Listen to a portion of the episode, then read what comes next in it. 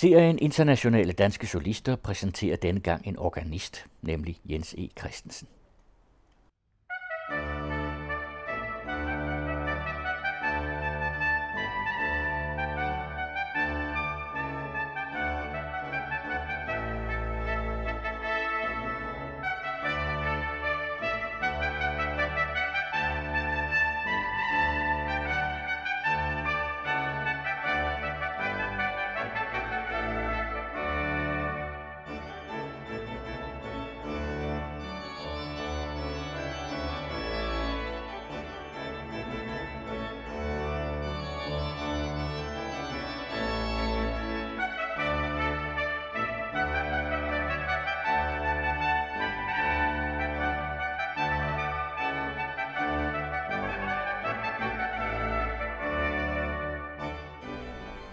Stammer din fascination af orlet fra? Ja, den er egentlig øh, helt fra barnsben. Jeg, jeg elskede jo at, at høre orkestermusik. Jeg havde en god kammerat, og vi hørte så mange forskellige indspilninger. Og, og det vil sige, at vi blev sådan lidt sporet ind på øh, forskellige dirigenters opfattelse og fortolkning. Og jeg øh, var samtidig meget generet og jeg kunne ikke rigtig forestille mig, at jeg kunne stille mig op på et podie og dirigere og, og styre andre mennesker på den måde. Men der var så overlevet en mulighed. Det var ligesom et lille, øh, et lille orkester, som jeg kunne styre selv med hænder og fødder. Og på den måde blev jeg fascineret, særligt for eksempel øh, Bachs orgelmusik og Cæsar Franks orgelmusik. Der fik jeg jo både barokverdenen og den romantiske verden ind i, i billedet. Men var der et år inden for rækkevidde, mens du var barn og ung? Ja, det var det. Jeg, jeg blev født i Slagelse, og der var øh, den dejlige kirke i centrum i Sankt Mikkels Kirke, og, og der var en organist, øh, som godt forstod, hvad jeg egentlig drømte om. Når man så vælger en uddannelse som organist, altså den store uddannelse på Musikkonservatoriet, så må man jo vide, at man normalt ender med en stilling i en kirke. Men det er også et udgangspunkt at uddanne dig til at spille til gudstjeneste? Afgjort. Det var mere mine omgivelser, som undrede sig meget. Øh, jeg er sådan fra et lægehjem, ikke? og de havde vel håbet på, at jeg skulle være læge, ikke? og tænkte, hvad i alverden øh, var det for noget, jeg nu gik i gang med. Så jeg slusede mig faktisk ind på det. Øh, jeg begyndte med at studere engelsk og musikvidenskab. Og så da jeg bestod forprøven, hed det dengang på universitetet, så skippede jeg engelsk, og så blev musikvidenskab i centrum. Og det var jo de glade 60'ere, så på den måde øh, kunne vi få øh, biinstrument, og der fik jeg så orgel som biinstrument.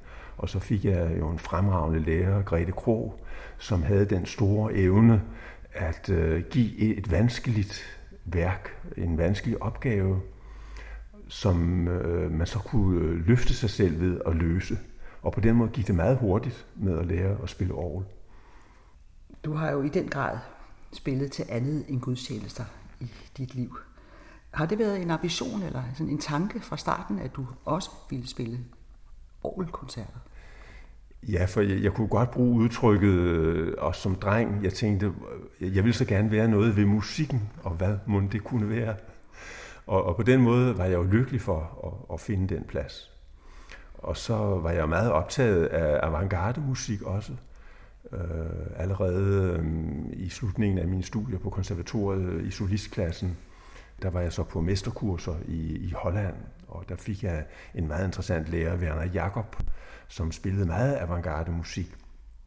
Og det var morsomt. Han var sådan en fuldstændig anden type. Han var nærmest som en dirigent og kunne være voldsom og øh, stærke følelser. Og, og det havde jeg jo rigtig godt af, jeg som en måske lille forsigtig Per, at få sådan en inspiration. Og der var det så, jeg lærte at spille for eksempel Giorgi Ligetis Volumina, som er et hovedværk fra avantgardismens tid, og som alle andre komponister egentlig også har været nødt til at forholde sig til. Og på den måde kom jeg ind i den verden. Din debutkoncert foregik rent faktisk her i Vor Kirke for mange år siden, efter du var færdiguddannet hos Grete Kro. Der var en særlig historie om den debutkoncert, ikke? Ja, jeg, jeg spillede jo Bach selvfølgelig, og så spillede jeg Liszt, som jeg havde lært hos Werner Jakob, et stort halvtimes årværk. Og så spillede jeg ind imellem øh, Giorgi Ligetis Volumina, som jeg havde kæmpet for at lære, også hos Werner Jakob i, i på mesterkursus. Og øh, jeg havde frygtet det lidt, fordi øh, det var ligesom øh, at udfordre skæbne og spille sådan et avantgardeværk, hvor man bruger ikke blot hænder, men også arme, og øh, man spiller det, der hedder clusters øh, toneklynger. Og det vil sige, at, at man samtidig trykker man en hel masse tangenter ned, hvor så mekanikken godt kan vonde sig. Og der var elektrisk traktur fra tangenterne op til svelleværket, og der overbelastede jeg året, sådan så at der var en hylder, da jeg blev færdig med det instrument, og vi måtte holde 20 minutters pause. Og øh, Grete Krog måtte spørge, om der var en orgelbygger til stede, og det var der heldigvis, som gik op og rev nogle ledninger over, så vi kunne fortsætte koncerten.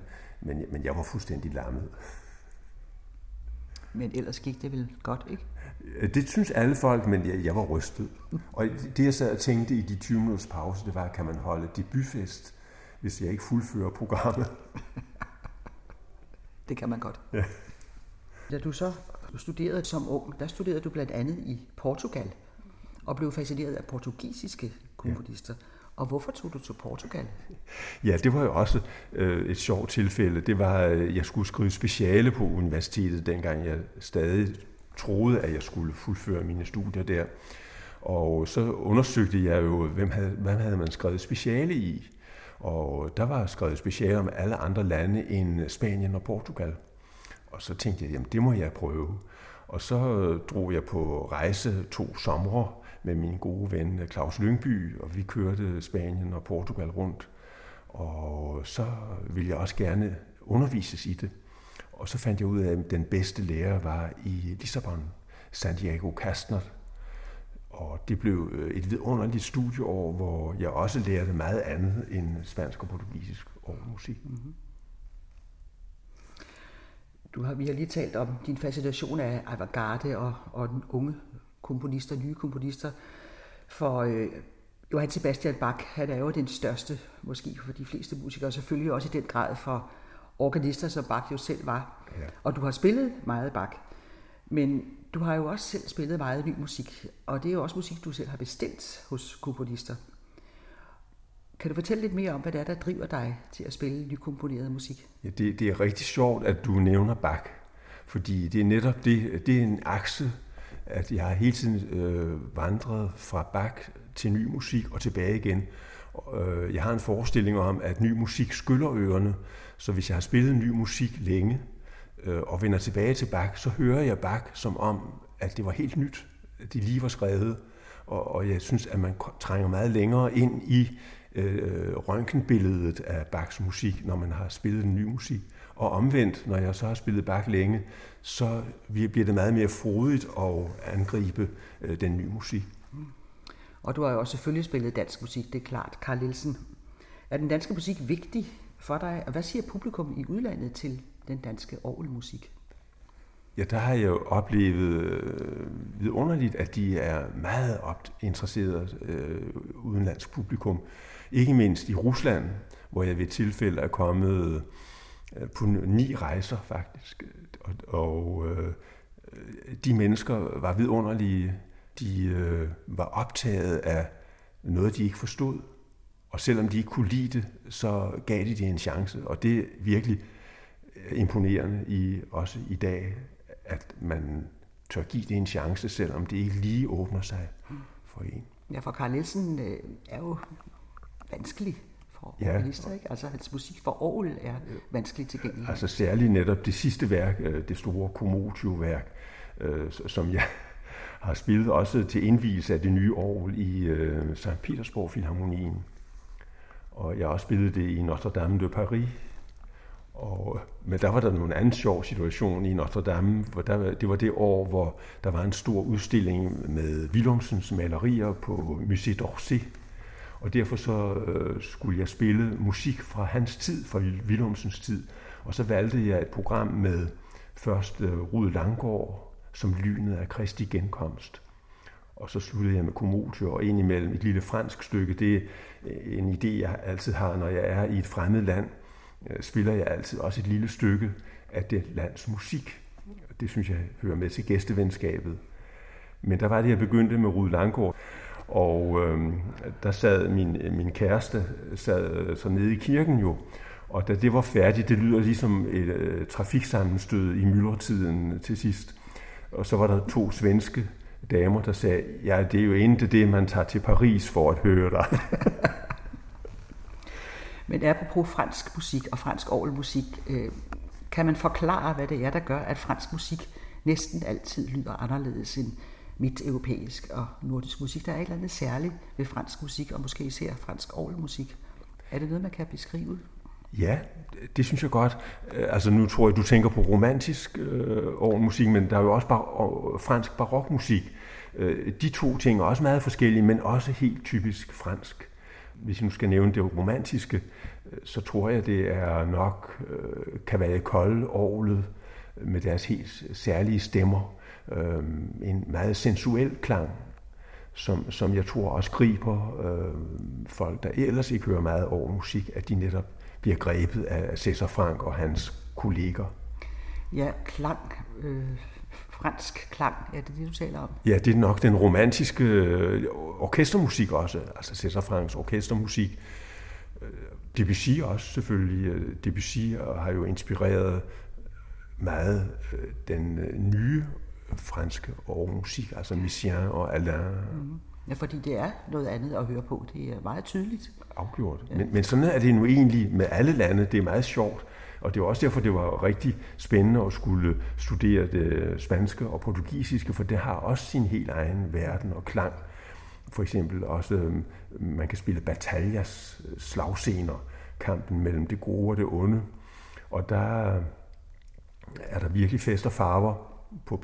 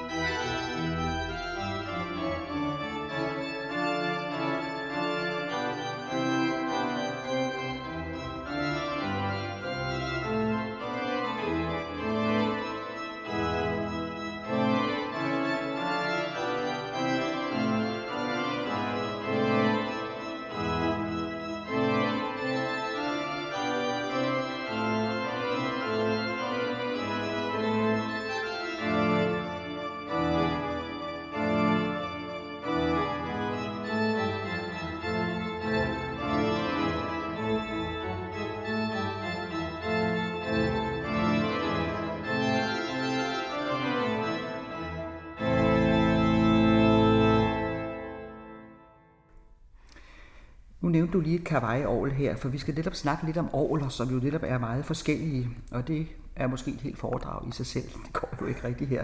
Men det kunne være sjovt at høre om, hvilke orgler du foretrækker, og dem du har været udsat for, og dem som du ikke har været glad for. Og måske kan jeg blande det ind i det næste spørgsmål om stilarter, fordi dem er der jo også mange af. Der har jo nærmest været en krig på et tidspunkt imellem øh, organister og også tempelister om, hvilken måde man skal spille på inden for stilarterne. Der er romantiske orgler og barokorgler og ja. franske orgler ja. og flere endnu. Altså hvordan, det er sådan lidt mange spørgsmål, men hvordan, ja. øh, hvordan stiller du dig der? Altså, jeg, jeg vil først og fremmest sige, at jeg synes, at øh, det altid er interessant at komme til et nyt orgel. Man kan sige, det er ligesom et univers, øh, man skal udforske. Og derfor øh, følger jeg Straube, Karl Straube, den store organist, tyske organist, idé om, at man skal helst øve mindst 8 timer på et orgel, før man kender nogenlunde orglet. Altså det er ligesom øh, en person, man skal lære at kende. Man skal selvfølgelig have personen næse og to øjne og mund for det meste, ikke? men man skal også lære dets personlighed at kende. Det er lidt ærgerligt. Jeg har for eksempel spillet på året i Riga, hvor der er 106 register, tror jeg nok. Og det kan jeg ikke nå at lære på 8, øh, 8 timer, og der er heller ikke tid til det, da man har ganske, man har to gange to timer til at øve. Så der har jeg måttet angribe øh, det hele pragmatisk og beslutte, det her vil jeg bruge, for det fungerer. Men det, der er rigtig spændende, det er at trænge ind i et hvert års personlighed. Man, man taler meget om, at, at der måske er dårlige orler i, i Rusland, men, men jeg har nu egentlig altid øh, synes, det var spændende også at i begyndelsen måske øh, have fornemmelsen af, at, at det ville nok blive svært at finde ud af, hvordan jeg skulle spille på det instrument. Men jeg, jeg er altid blevet forelsket i det instrument, jeg har kommet til. Du har ikke oplevet et år, du ikke kunne lide? Altså, I begyndelsen har jeg nok ikke rigtig kunne lide det, men, men øh, vi er blevet gode venner inden koncerten. ja. Men det der med stilarterne, hvordan står du der? Altså, fordi jeg har da hørt om nærmest sådan krige imellem ja. øh, nogen, der mener, det skal spilles på den måde og, og, og på andre måder. Øh. Og der er jo selvfølgelig, ja. altså man kan vel ikke altid spille bak på et romantisk år, og se sig frem på et barokår, eller hvordan er sådan nogle ting? Man, man, man kan godt, og, og det kan også kalde noget interessant frem. Altså selvfølgelig er jeg meget optaget af opførelsespraksis og prøver på at forstå de gamle kilder helt afgjort. Øh, men det er også spændende det, at øh, et stykke musik får en ny udfordring. Og, og så kan man se, altså man, man behøver ikke finde den endegyldige sandhed, men man kan finde en ny sandhed. Ja, for du har jo været i Vor Frelser Kirke på Christianshavn i 30 år nu, og for ikke så mange år siden blev det renoveret totalt. Det er jo et barokår, det ser jo fantastisk ud. Der har du selvfølgelig haft stor indflydelse på, hvordan den renovering skulle være, ikke? Altså, jeg, jeg, har nu, jeg har nu egentlig angrebet det fra en anden side, fordi øh, året var vidunderligt, da jeg kom i 1989. Øh, det, og det var takket være Charlie Olsen, min forgænger, og øh, den store overbygger Paul Gerhard Andersen, som havde fået de gamle facadepiber fra 1698 til at klinge igen, og dermed var blevet fuldstændig betaget af den milde italienske principalklang, der var. Og han intonerede resten af orlet øh, efter den vidunderlige milde klang, og det vil sige, at selvom det er en meget stort og flot orgel, så er det egentlig ikke ubehageligt lige meget, hvor voldsomt man spiller i dette skønne rum i vores frelserskirke. Så øh, jeg har egentlig ikke ændret meget ved det. Men øh, selvfølgelig så har jeg med, med den øh, nye orgelbygger Paul Hansen, som intonerede orglet efter den store treårige øh, lukning og restaurering. Efter det, der, der klinger det egentlig meget på samme måde, men selvfølgelig efter de nye akustiske forhold. Kan du så spille alt på det orgel? Det synes jeg, fordi jeg synes, det er verdens skønneste orgel og akustik, øh, som er så inspirerende og, og kalder så meget vidunderligt frem i de forskellige øh, stykker, vi spiller. Ja, for rundt omkring i, i Danmark i hvert fald, der dukker der jo nye orgler op, eller ja. man piller et gammelt ned og sætter et helt nyt op. Og ja. der er jo så nogen, der siger, at det skal være et fransk orgel, jeg vil have i min kirke. Ja. Og, øh, og der har du jo så været et andet sted, ikke? Ja, ja jeg har været et andet sted i den forestilling, at, at øh, øh, sådan et univers kan også kalde noget frem. Men øh, jeg elsker da også at spille på de pragtfulde nye stilkopier, ikke mindst dem Carsten Lund øh, har lavet for eksempel. Mm. Vi har i Garnisonskirke, og vi har Sankt Stefans Kirke, ja, heldigvis mange steder, øh, og, og det er også en stor inspiration, som jeg kan udnytte, når jeg vender tilbage til året i Vor kirke. Også når jeg har været i Rusland, har jeg lært noget, som jeg kan finde nye ting med i vores kirke. Vi kunne godt tale om selve året, altså selve funktionen på et år, for vi kan jo se, der er to, tre, fire manualer plus fodpedaler. Det er jo, øh, ser jo imponerende ud, når man ser en organist i, på arbejde. Ja, ja, vi kan jo spille melodier i pedalet. Ja. ja, og der må jo være et meget langt stykke vej fra at være pianist og spille på et klaver, ja. og så på at spille på de der tre-fire manualer og fodarbejdet. Ja. Øhm.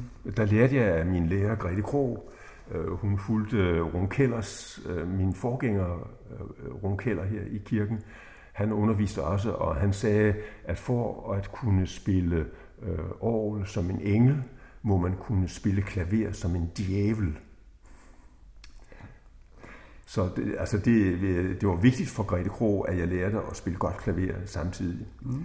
Øh, ikke for at kunne spille øh, som på klaver, men altså for at have teknik overskud øh, til at, at kunne spille rigtigt på orgel.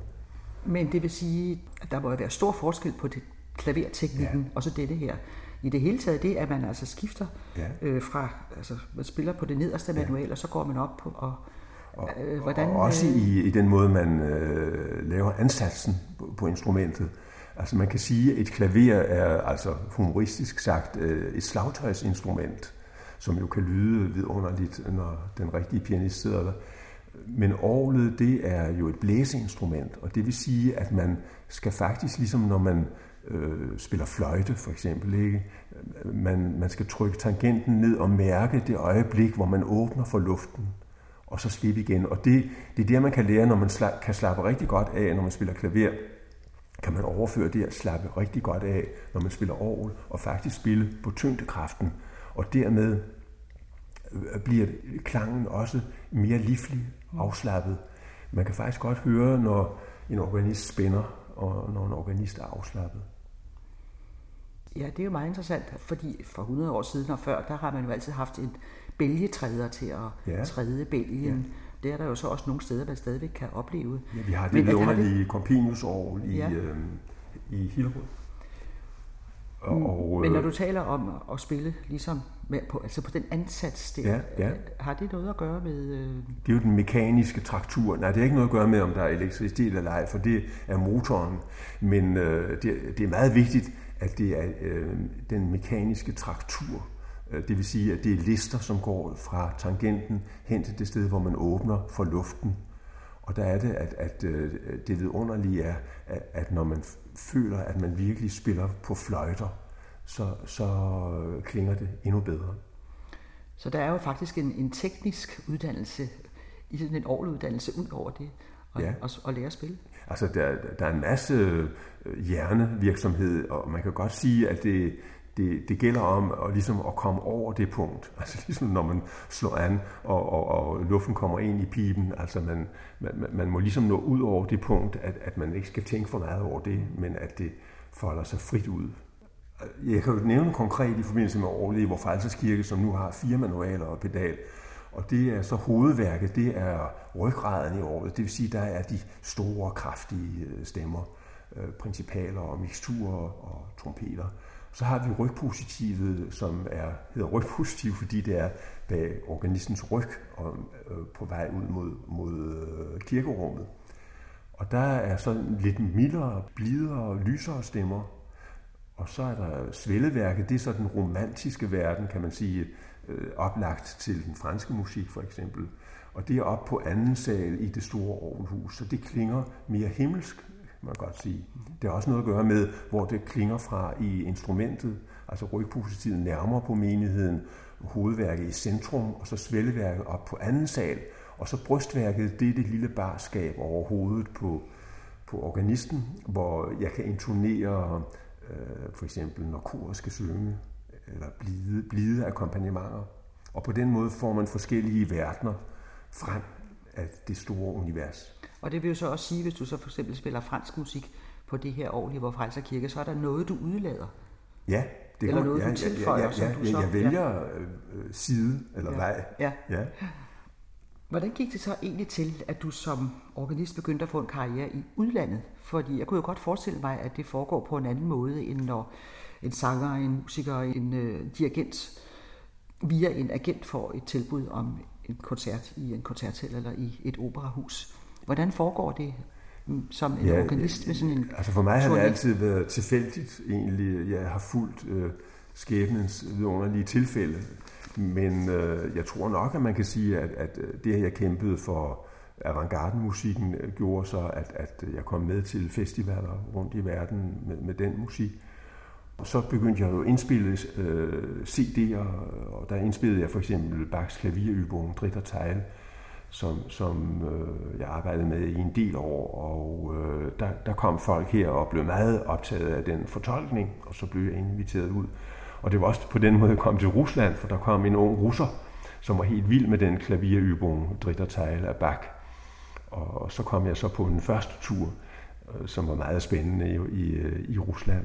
Og på den måde breder ringene ja. sig i vandet. Og det vil sige, så er der en organist i en kirke, som inviterer dig, eller ja. hvordan foregår det? Ja, og ja, det var sjovt. Det var endnu i sovjettiden den første gang, jeg kom, så det var det store statslige agentur med øh, særlig tolk, som jeg rejste med i 20 dage. Øh, så det var fornemt.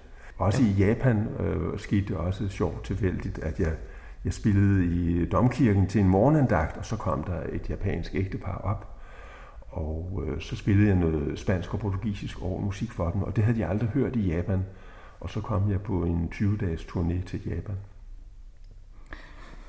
Ja, og du har indspillet mange CD'er, som du siger, øh, et meget stort antal med meget forskellig musik. Ja. Når du så vælger at indspille musikken, er det så for at ligesom stadfæste, det markere, at nu har du gennemgået det her værk så grundigt, så nu er du klar til at indspille det? Ja, altså jeg, jeg er jo sådan også lidt naiv, ikke? Så, så det, det kan man godt sige, at jeg troede på, at nu var det på tide at dokumentere, hvor langt jeg nu var kommet med det. Og så for lige at vende tilbage til turnéerne, hvad med Tyskland og bak? Fordi der må jo være en gigantisk konkurrence i, hvordan man spiller bak på Aarhus. Ja, altså der, der tror jeg, ja, der må jeg give øh, domorganisten i Aarhus, Anders Riber, ret, at øh, hver organist har sin drøm om bak. Og øh, det, det, det synes jeg, vi skal have respekt for, for hinanden, ikke? At, at vi alle sammen øh, beundrer hinandens bakfortolkninger, og ja, kan sagtens tåle det at, at få så mange fortolkninger, som der er organister. Og det er jo så også på mange forskellige orgler. Ja. Orgeltyper, det er man spiller bak. Det er jo hver enkelt organists øh, yndlingsorgel eller yndlingsorgler. Ja. Og så er det også igen det, så kan man vælge en anden klang ja. til, til bak, ja. en, en anden organist vil vælge på et andet orgel. Ja, og det er også min forestilling om, at, at det er vidunderligt, det at skulle ud og spille på andre øh, orgler, fordi det inspirerer til at øh, komme videre i fortolkningen.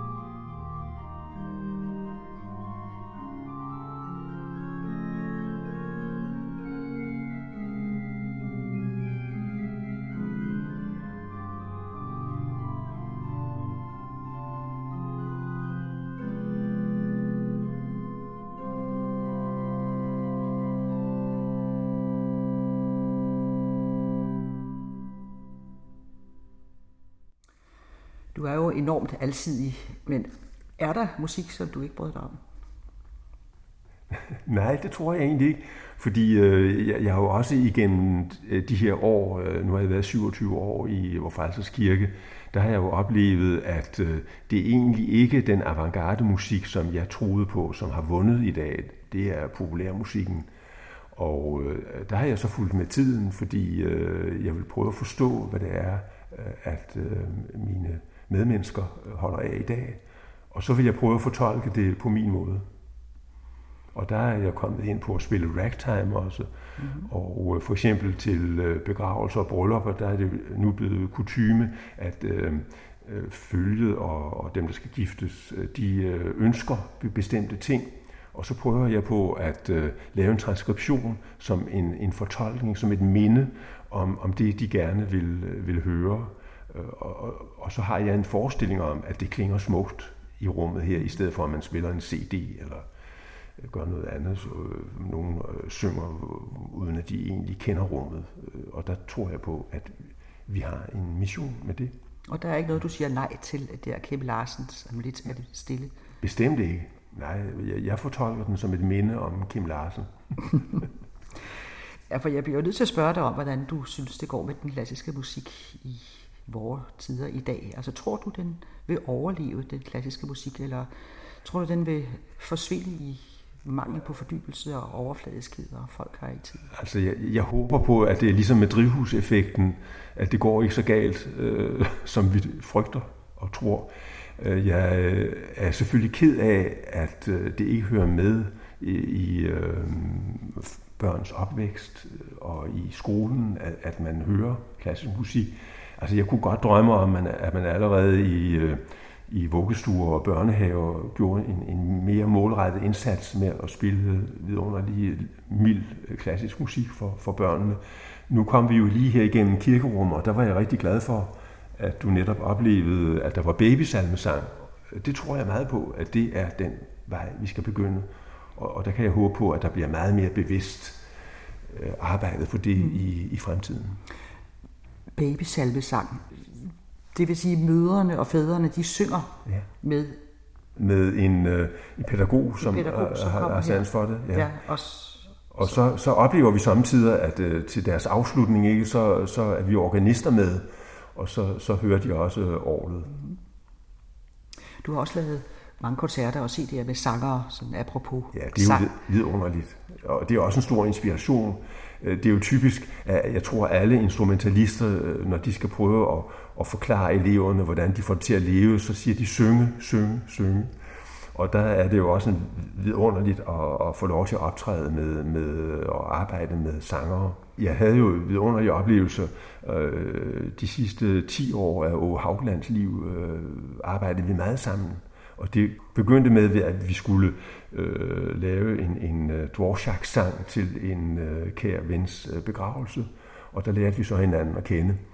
Og øh, så fortsatte vi samarbejdet. Og han, han gjorde også et stor, en stor indsats for, at unge mennesker skulle øh, forstå.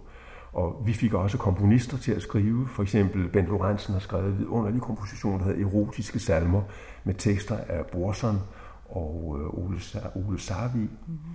Og, og dem øh, fik vi heldigvis opført øh, lige inden, at, at øh, Åge ikke havde flere kræfter. Men det var vidunderlige tider.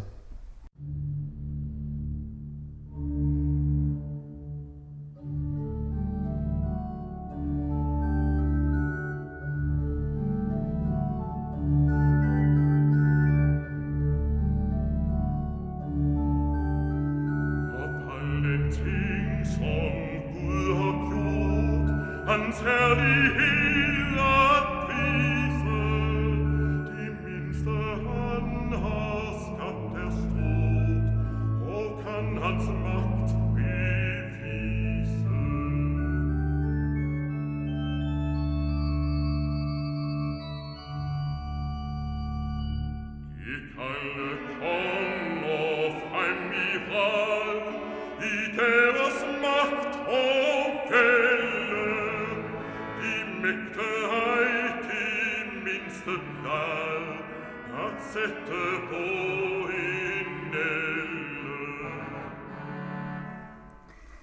Du har også undervist meget, både på Musikkonservatoriet og privat. Ja. Øh, er det vigtigt for dig at undervise ja. unge mennesker?